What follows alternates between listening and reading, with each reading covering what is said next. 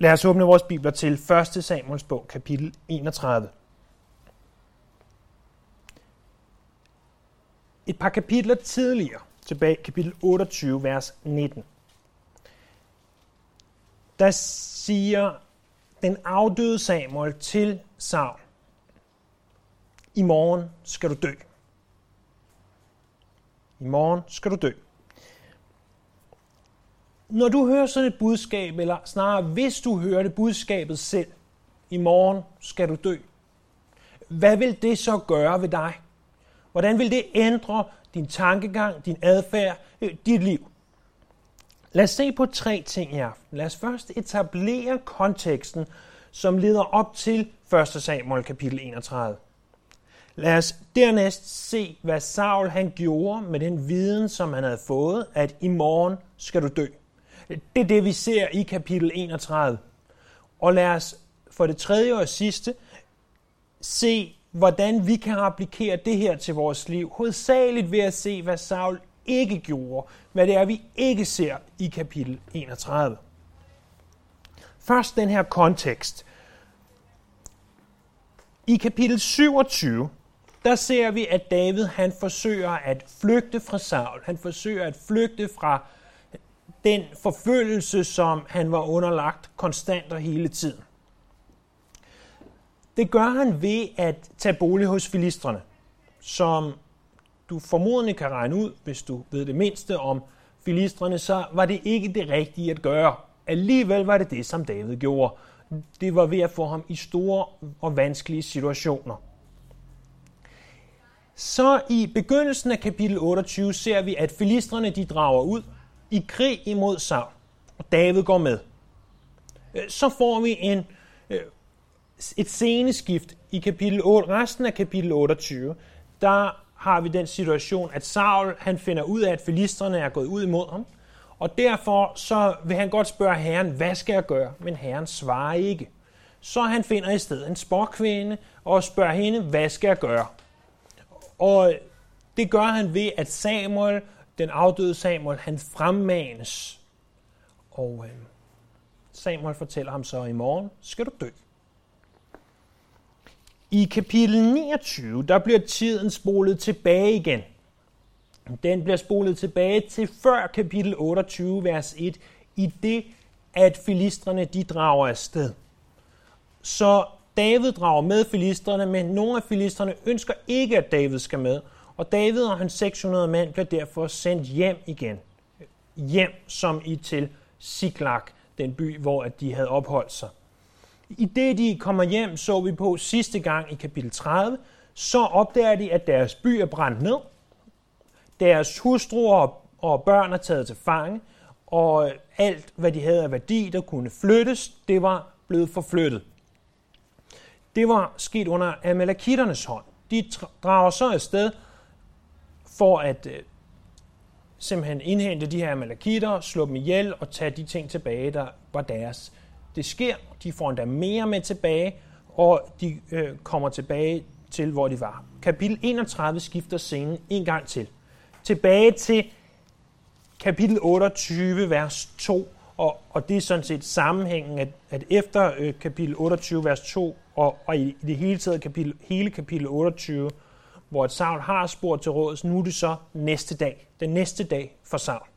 Så vi skal forestille os og, og forstå, at de her to ting sker samtidig. De sker i kontrast med hinanden.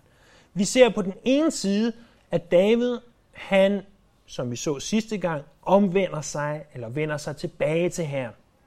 Men nu ser vi, hvad der sker med Saul. Og det er den anden ting, vi skal se på. Det er øh, Sauls respons i forhold til den viden, han er blevet givet, nemlig at i morgen skal du dø. Der står i 1. Samuels bog, kapitel 31, vers 1. Imens var filistrene gået til angreb på Israel, israelitterne flygtede fra filistrene, og mange lå dræbt på Gilboas bjerg.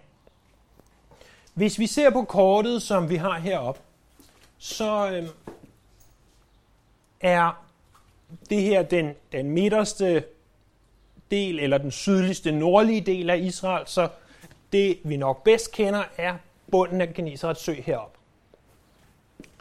og Jordanfloden, der går ned her, og det vil sige, at hvis det var med på kortet, så vil det døde hav og Jerusalem og så videre være hernede, og filistrene vil være kommet op hernede fra. Det er ikke så vigtigt for, for selve den beretning, vi skal høre i dag, men det er bare for at have konteksten. Den pil, jeg har forsøgt at tegne ind på kortet her, den skal indikere, at det område er Jeselsletten. Det, som vi måske bedre kender som Hamageddons slette. Så Megiddo ligger her omkring, og det er altså den slette, hvor skille store slag har stået, og et sidste store slag vil stå.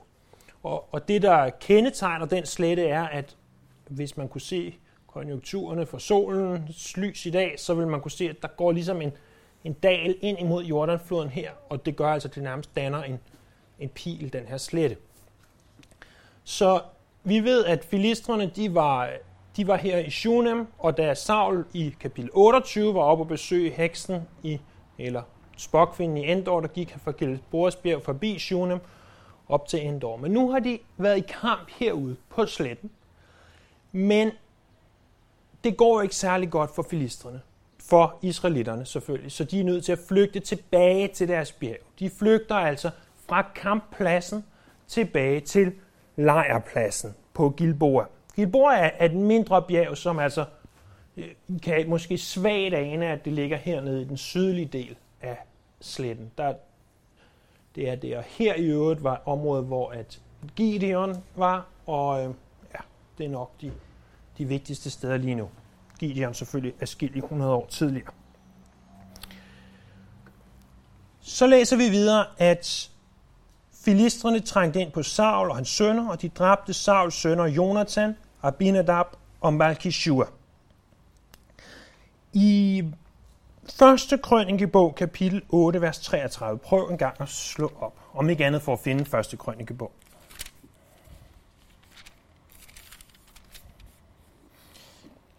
Første krønikebog, kapitel 8, vers 33.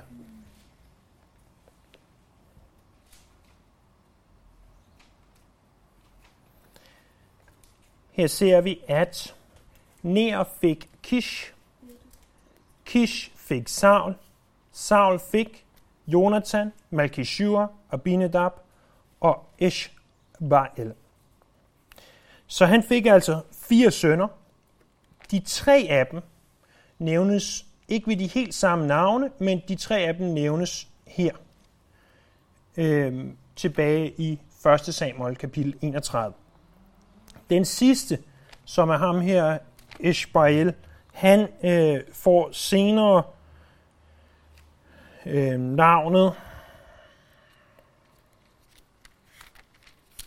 det skal jeg lige, har jeg ikke fået skrevet ned, Isboshet.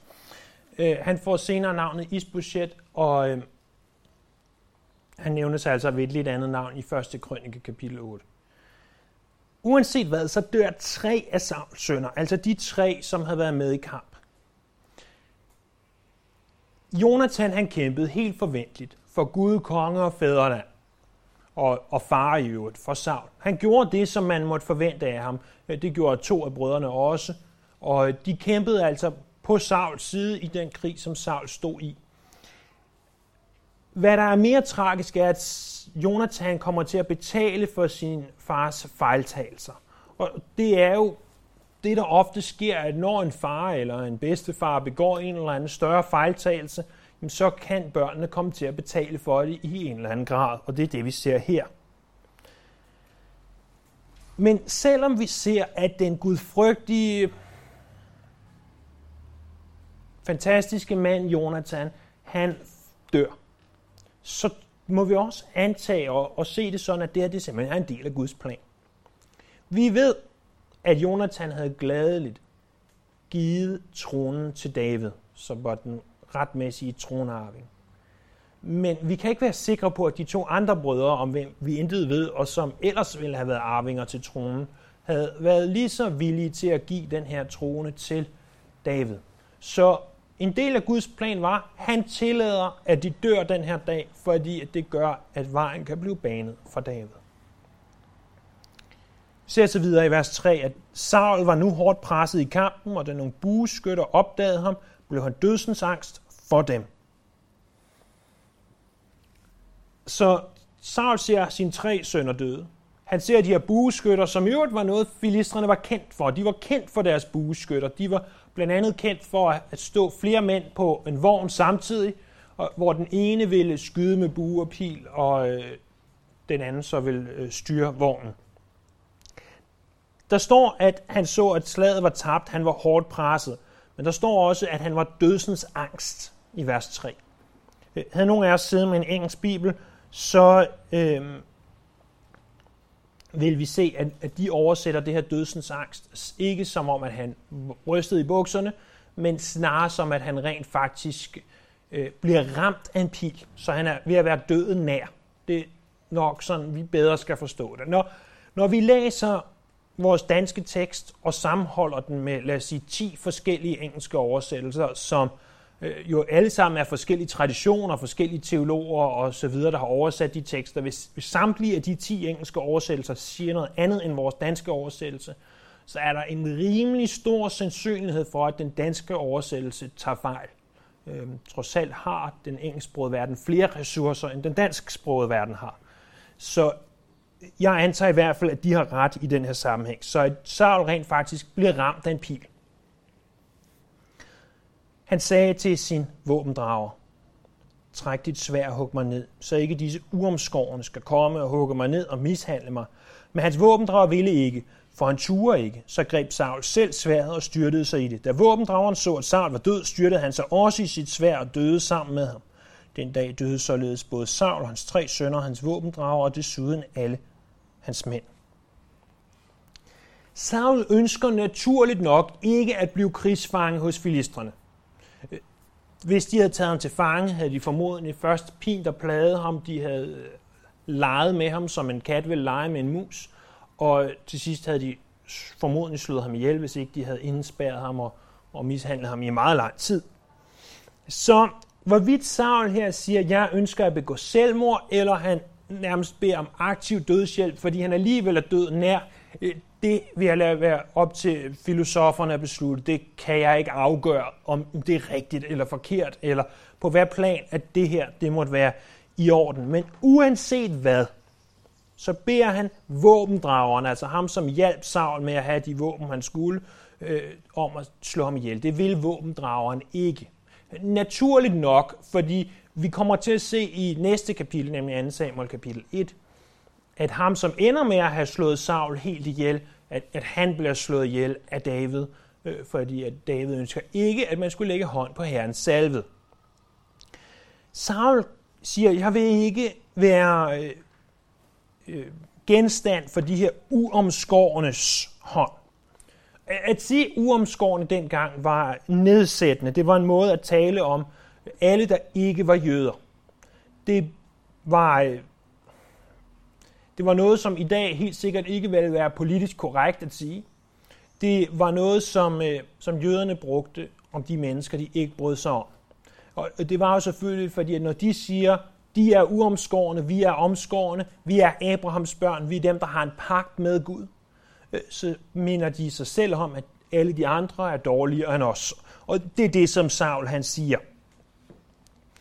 Øh, vi ved jo i øvrigt, at det er jo ikke det at være fysisk omskåret, der er det, der tæller. Det at vi er omskåret i hjertet, lærer det nye testamente også. Så det, at de havde en fysisk øh, pagt med Herren, var slet ikke det, der i længden var det vigtigste. Det er vigtigere, langt, langt vigtigere at være omskåret i hjertet. Og det var Saul uden tvivl ikke. Når vi sammenholder kapitel 31 med kapitel 1 af 2. Mosebog, 2. Samuels bog, så, øh, så er vi lidt i tvivl om, hvad der har været sket. Vi skal huske, at 1. Samuels bog og 2. Samuels bog var, var en bog, og er en bog i den hebraiske bibel. Så øh, vi skal ikke forestille os, at det er skrevet af to forskellige, der ikke har læst den første bog, inden han begyndte at skrive den anden bog. Så, selvfølgelig er der sammenhæng, og selvfølgelig er der en forklaring. Men det vi ser der, og som vi vil komme til at se næste gang, det er, at der kommer en Amalekit til David og siger, jeg så Saul, jeg var nødt til at øh, slå ham ihjel, det bad han mig om. Jeg var så flink og rar og behagelig ved ham, at jeg tog hans liv, fordi han var, ville have været død alligevel. Men når vi læser beretningen her, så ser det ud til, at Saul han selv tager sit eget liv. Enten lyver Amalekitten for at vinde gunst hos David, øh, eller også øh, er det, Amalekitten siger rent faktisk rigtigt, og det, der er sket, kunne have været. Saul kaster sig i sværet, øh, efter at være blevet skudt af den her bueskytte. Han dør næsten, men han er ikke helt død endnu. Våbendrageren tror, at Saul er død, og han tænker, hvis Saul er død, så bliver jeg også nødt til at dø, fordi ellers så gør de et eller andet endnu værre ved mig. Og så finder Saul ud af, at han ikke er helt død endnu, og, og ser den her malakit stå lidt væk, og råber så til ham, du bliver nødt til at komme over og gøre det helt af med mig, og det gør Amalekitten så. Det kunne være måden, det er sket på. Vi kan ikke af gode grunde være sikre, eftersom vi ved ikke, om Amalekitten lyver, øh, og, og vi ved ikke præcis, hvad der er sket. Men vi ved de her ting, og hvis vi stykker det sammen, og hvis vi antager, at Amalekitten taler sandt, så må det være det, der er sket. Husk nu tilbage i kapitel 28, at Samuels ånd igennem Herren siger til Saul, i morgen skal du dø. Prøv lige at se vers 6 igen. Den dag døde således både Saul, hans tre sønner, hans våbendrager og desuden alle hans mænd. Herren sagde det, og det skete. Der står, at alle hans mænd døde. Når vi læser øh, et udtryk som det, især som ordet alle, så skal man passe på med at være alt for bogstavelig. Det betyder ikke, at alle hver og en 100% døde. Men det kan også betyde, at alle de mænd, der var omkring ham, døde. Eller alle de mænd, der var tæt på ham, døde. Øh, så det kunne enten være i en familierelation, det kunne også være i en relation af øh, fysisk øh, afstand fra, hvor Saul var. Så det kan betyde det, og det tror jeg er en bedre forklaring det skulle være mærkeligt, om der ikke var en eneste, der undslap, ud over den her Malakit, som jo ikke døde, som også var i Sauls øh, tjeneste i en eller anden grad, som, øh, som når tilbage til David. Tilbage i kapitel 28, vers 15. Prøv lige at, at bladre en side tilbage og se det vers. Samuel sagde til Saul, Hvorfor har du forstyrret mig og hentet mig op? Saul svarede, Jeg er i stor nød. Filisterne angriber mig, og Gud har forladt mig.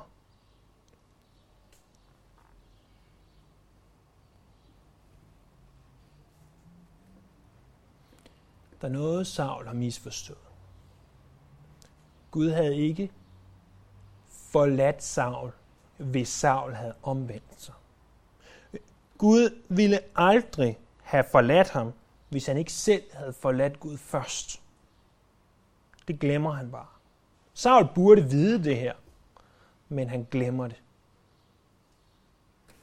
I har hørt mig bruge illustrationen hundredvis af gange sikkert, men det gamle ægtepar, der kører en af de her store amerikanerbiler, hvor et forsædet er, øh, der er ikke den her øh, irriterende gearstang og øh, håndbremse imellem sæderne. Og og konen siger så til manden, Åh, kan du huske, da vi var nyforelskede, vi altid sad så tæt sammen. Øh, og, øh, og det var så fantastisk at køre ud af landevejen. Hvorfor er det, at vi aldrig sidder tæt sammen mere, hvor til manden svarer, jamen jeg sidder stadig på det samme sted. Jeg sidder stadig foran rettet. Det må være dig, der har flyttet dig. Og, og det er sådan, at vores forhold er til Gud. At hvis vi føler, hvis du føler, at Gud han er langt væk, så har Gud ikke flyttet sig en tom. Det er dig, og mig, der flytter sig. Og hvis Saul han ikke havde forladt Gud, så ville Gud aldrig have forladt Saul.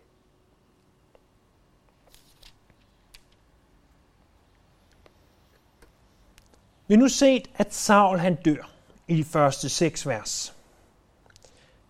Vi ser så, hvad der sker ved hans begravelse i vers 7-13.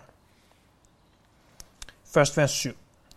Da nu de israelitter, der boede på den anden side af sletten og øst for Jordan, erfarede, at israelitterne var flygtet, og Saul og hans sønner var døde, forlod de deres byer og flygtede. Filistrene kom og bosatte sig der. Så sletten igen, blot for at vi bliver mindet om, det er altså Jeseriens slet.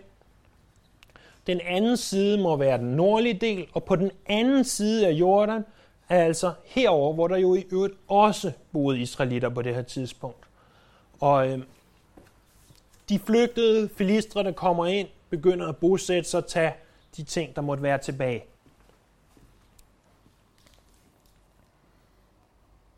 Vers 8. Da filistrene dagen efter kom for at plyndre de faldende, fandt de ligene af Saul og hans tre sønner på Gilboa. De huggede hovederne af ham og plyndrede ham for hans våben, og så sendte de bud til Øh, rundt i filistrenes land for at bringe sejrsbudskabet til deres gudebilleder og til folket. Hans våben anbragte de i Astartes tempel, hans lig navlede de til Betjans mur. Efter at Saul han er død, så finder filisterne, de tager hans lig, og de bringer ham til Betjan. Betjan, som altså er beliggende her. Det er en by, som ligger ved to veje, øh, der krydser, nemlig en nord-sydgående vej og en øst-vestgående vej. Og, og når en by ligger og lå på sådan et sted, så bliver det en vigtig, en stor by. Og den havde filisterne altså på en eller anden måde kontrol over. Øh, byen lå også i et relativt frodigt område, grund af sin beliggenhed tæt på Jordanfloden. Og, og det gjorde altså, at det var en stor by, en rig by, en by, hvor der havde velstand. En del øh, af os har været i Betsjan, øh, husker du måske. I 1921-33, der øh, var The University of Pennsylvania, der havde de en ekspedition til Betsjan, hvor de udgravede byen. Der fandt de noget, som de identificerede som Astartes tempel. Altså det tempel, som nævnes her. Så det har man fundet. Når vi sammenligner det, vi læser her, med det, som vi læser i 1. krønike kapitel 10, vers 10, hvor der står også om Sauls død, øh, så det, der nok er sket, er følgende. De hugger hovedet af Saul. Det tager de ind i Dagons tempel. Så det sætter de der. Så tager de hans udrustning, altså hans våben, og det lægger de i Astartes tempel. Og resten af hans krop, Øh, den hænger de på Betjans mur. Så det er sådan, som Saul han ender. Det er jo ironisk i sig selv, for hvad var det nu, at Saul han sagde? Han sagde, jeg vil ikke ydmyges af filistrene. Og hvad ender han med at blive ved sin død, efter sin død? Ydmyget af filistrene. Derudover er det også ironisk, eller paradoxalt, eller uanset hvad udtryk du vil bruge, fordi da David havde vundet sejren over Goliat, og Goliat var jo i øvrigt filister, så tog han også hovedet af Goliat, og Goliats fær anbragte i deres, altså israeliternes tempel. Eller tabernakel var det jo snart. Så Saul og hans sønner, de hænger der. Deres hoveder de er et andet sted, deres våben er et tredje sted, så vi bedst kan sammensætte det. Så læser vi fra vers 11 og resten af kapitlet, at men da indbyggerne i Jabesh i Gilead hørte, hvad filistrene havde gjort mod Saul, tog alle våbenfører mænd afsted og vandrede hele natten. De tog ligene af Saul og hans sønner ned fra Betjans mur, og da de var kommet hjem til Jabesh, brændte de dem der. Så tog de benene og begravede dem under tamarisken i Jabesh. Derefter fastede de i syv dage. Jabesh i Gilead. Gilead er et område, som er herovre på den østlige side af Jordanfloden, og Jabesh var altså den by, som lå heromkring. omkring. cirka en, en 20-25 km fra Bethshan. Den by har vi hørt om tidligere, tilbage i kapitel 11. Tilbage i kapitel 11 ser vi, at ammonitterne, de går imod Jabesh, og de har sådan set omringet byen, og Jabesh, de skal bare overgive sig, så klarer ammonitterne resten. Og, og så siger israelitterne i Jabes, kan vi ikke lige få lov at høre, om der er nogen, der vil komme og hjælpe os? Hvilket når vi lytter til det, lyder vildt mærkeligt, at du står der med en her, og så siger du, kan vi ikke lige få en uge til at tænke over, om øh, I kan få lov til at angribe os? Og de så siger ja. Det, det forstår jeg slet ikke, men det var åbenbart sådan, det foregik. Det hører Saul, og Saul han går så op og hjælper Jabesh i Gilead og får byen befriet. Og, og de mennesker sidder nu og tænker, den Saul, som befriede os, og måske vores forældre, øh, ham vil vi godt hjælpe, ham vil vi godt redde. Så de tager alle våben før mænd, og de marcherer en lang vej op til Betshan, hiver i hvert fald øh, hans øh, krop, hvis ikke hans hoved, ved jeg ikke om de direkte finder, men hans krop hiver de ned, og, og sønderne tager dem tilbage, og så brænder de dem. Tilbage i 3. Mosebog, kapitel 20, vers 14 og kapitel 21, vers 9, der får vi at vide, at man skal ikke brænde de døde. Så jøderne vil altså ikke have, at man brændte de døde. Så hvorfor gør de det? Formodentlig er det for, at Saul ikke skal ydmyges yderligere. Så, så det er altså det, de har anset som den bedste måde at, at hjælpe Saul på, efter han var død. Vi ser, at øh, senere i, i 2. Mosebog, kapitel 21, at David han sørger for, at Sauls knogler bliver hentet øh, fra Jabesh tilbage til øh, tættere på, hvor han var. Det betyder altså, at i det de brænder Saul og sønderne, så brænder de ja, dem ikke fuldstændigt, men kun deres øh, kød. Og, og det betyder så også, at nogle af knoglerne var tilbage. Jeg så i går et yderst interessant program om Pompeji. Jeg tror ikke, min familie var helt enig i, at det var yderst interessant, men det synes jeg, det var.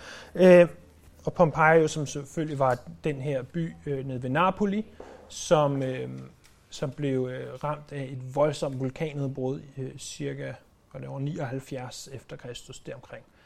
Og øh, hvordan nogle af dem, de simpelthen, øh, nogle var tøjet ikke engang brændt, men, men deres, øh, ja, det er lidt ulækkert, undskyld mig, men deres hjerner kogte simpelthen ved, at det her kommer, så de døde af det, men tøjet brændte ikke, og deres kød brændte ikke, og så blev de ja, forstenet, så de, de var forstenet. Og andre steder, jamen der, øh, der var deres, deres kød simpelthen brændt, men deres, deres knogler var ikke. Så, så det, var, det var sådan, det, det foregik der. Øh, ikke at det er sammenlignet med det, der sker her, men det er altså meget muligt at brænde folks læmer, uden at knoglerne forsvinder var det, jeg vil sige med den pointe, udover at fortælle, at jeg så en udsendelse om Pompeji i går. Jeg har øvet været i Pompeji på min studietur i 2G. Øh, dengang interesserede jeg mig ikke nær så meget for sådan noget, som jeg gør i dag, men alligevel så købte jeg da en guidebog og gik rundt alene, så, så, så, social, så social var jeg. Det er kæmpestort, det er meget fascinerende, hvis I nogensinde kommer på de kanter.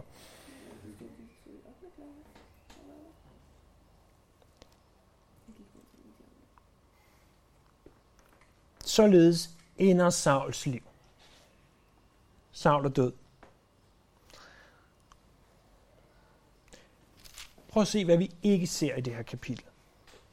Nu er vi ved det, ved det tredje og sidste punkt. Hvad er det i applikationen? Hvad er det, vi ikke ser i det her kapitel? Det er, for det første, ser vi ikke, at Saul han råber på Herren for frelse. Saul råber på våbendragen, på Amalekitten, siger, kom og slå mig ihjel. Han kunne have råbt, åh herre, hjælp mig i krigen mod filistrene. Men det gjorde han ikke. Han råber heller ikke på Herren om hjælp med at, med at dø, eller noget som helst i den retning. Han, han råber slet ikke på Herren. Han omvender sig på ingen måde. Vi ser også, at Saul han forsoner sig ikke med David. Det er ikke sådan, at han han siger til Amalekitten, når du kommer tilbage til David og fortæller ham, at jeg er død, vil du så ikke nok sige til ham, at jeg er ked af, at jeg, og, og jeg angrer, at jeg forfulgte ham og gjorde livet hårdt for ham. Det siger Saul heller ikke. Vi ser heller ikke, at Saul han forsøger at beskytte de, der står ham nærmest. Hverken hans sønner, hans våbendrag. Der står alle hans folk døde. Vi ser heller ikke, at Saul han bliver æret efter sin død. Men vi ser, at han bliver hængt på en mur og derefter brændt.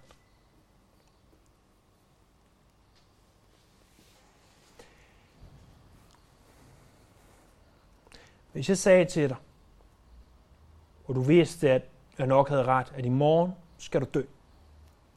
I morgen er det slut. Du har, bare for at sige et tal, 24 timer så er du ikke på den her jord mere. Hvad vil det gøre ved dig? Er der nogle ting, du ikke vil gøre, og nogle ting, du ville gøre? Jeg har gået og tænkt lidt over det i ugens løb. Der er helt sikkert nogle ting, jeg ikke vil bruge tid på. Jeg vil ikke bruge tid på at tjene flere penge. Jeg vil ikke bruge tid på at være sikker på, at min bankbog var stor nok til at klare alderdommen. For den vidste jeg ikke ville komme.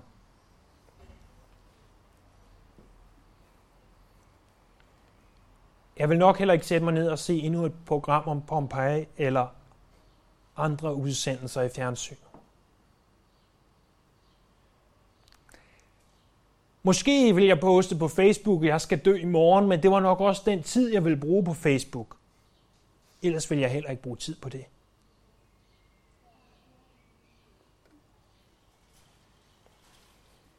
Men der er også nogle ting, jeg vil gøre. Jeg ville sikre mig, sikre mig, sikre mig, at mit forhold til Herren var, som det skulle være. Ikke fordi, at jeg frygter, at jeg er faldet ud af frelsen, men lidt som, så hvis vi står og skulle op til en vigtig eksamen, så forsøger vi i en eller anden grad at forberede os. Øh, hvis vi da ellers er vise, fordi vi vil gerne kunne, kunne klare det nogenlunde fornuftigt, når vi står der. Ikke blive spurgt om noget, vi ikke aner, hvad er. Og, og lidt ligesom det vil jeg gerne være nogenlunde forberedt på at, at møde Herren, så jeg vil vide, at mit hjerte var på det rigtige sted og sige, Herre, tilgiv mig det, som jeg har gjort. Tilgiv mig det, som jeg ikke har gjort. Der vil også være nogle mennesker, jeg vil ville, ville nå at fortælle vejen til frelse.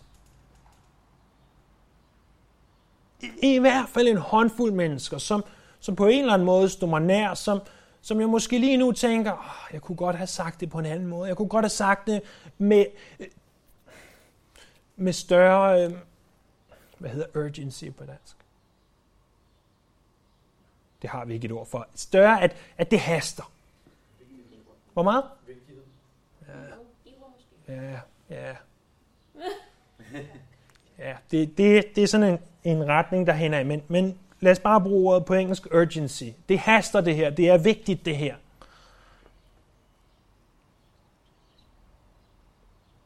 Du har brug for Jesus.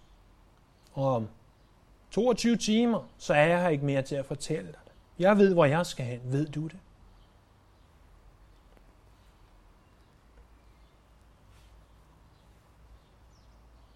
Så vil jeg også bruge tid sammen med, med dem, jeg elsker. Selvfølgelig vil jeg det. Selvfølgelig vil jeg bruge mine sidste timer sammen med de mennesker, øh, som jeg holder allermest af. Velvidende, at jeg skal se dem igen. Det er de ting, der virkelig betyder noget. Hvordan mit hus præcis ser ud, og om min græsplæne er helt nyklippet, selvom det i øvrigt ser godt ud, så, ikke huset, græsplænen, så, så er det jo ikke det, der betyder noget. Om der er helt rent inde i hjørnerne. Om og lidt af opvasken står tilbage. Fred være med det.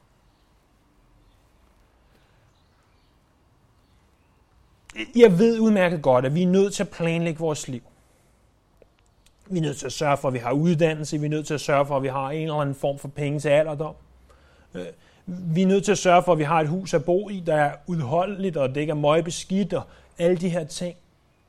Jeg synes, det er vigtigt at stoppe op, når vi ser på Sauls liv. En mand, som fik at vide, du skal dø i morgen. Og se alt det, han ikke gjorde. Og så tænke over, hvordan bruger jeg mit liv? Hvad er det, der er vigtigt for mig? Hvor er det, mine prioriteter ligger? Du ved lige så vel som jeg, at ingen af os er lovet i morgen. Der er ingen af os, der er lovet nødvendigvis, at vi skal dø i morgen, men der er heller ingen af os, der er lovet, at vi skal leve i morgen. Og, og de her ting bør give en eller anden form for ædrolighed i, hvordan lever jeg mit liv. Lad mig lige vågne op og sige, Hvad er det, mine prioriteter er? Får jeg fortalt den ven, den kollega, det familiemedlem, at der er en eneste vej til Gud, og det er igennem Jesus. Får jeg brugt fokuseret tid sammen med de mennesker, jeg elsker, hvad enten det er familie eller venner? Eller lever jeg for mig selv og for de ting, jeg vil, og de ting, jeg ønsker? Lad os ikke ende som Saul. Saul begyndte ganske udmærket, ganske lovende.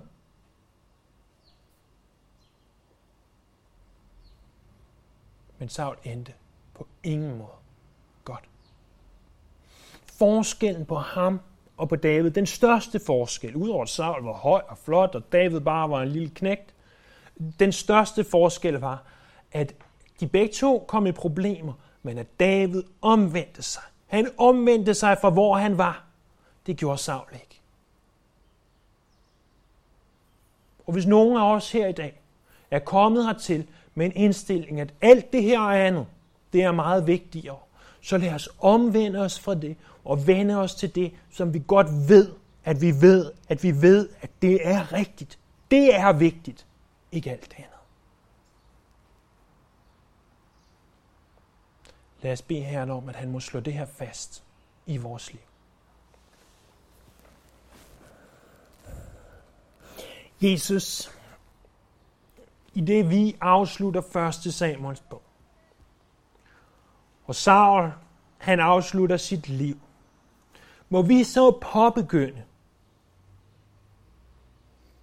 et liv med et nyt fokus. Et fokus, der er rettet imod de ting, der er vigtige. Lad os ikke spille tid. Lad os ved hver ting, som vi gør, spørge dig og os selv. Hvis jeg skulle dø i morgen, er der så noget, der jeg fortryder? Er der noget, jeg vil gøre anderledes? Og her med det fokus, må vi leve et tilbedende liv.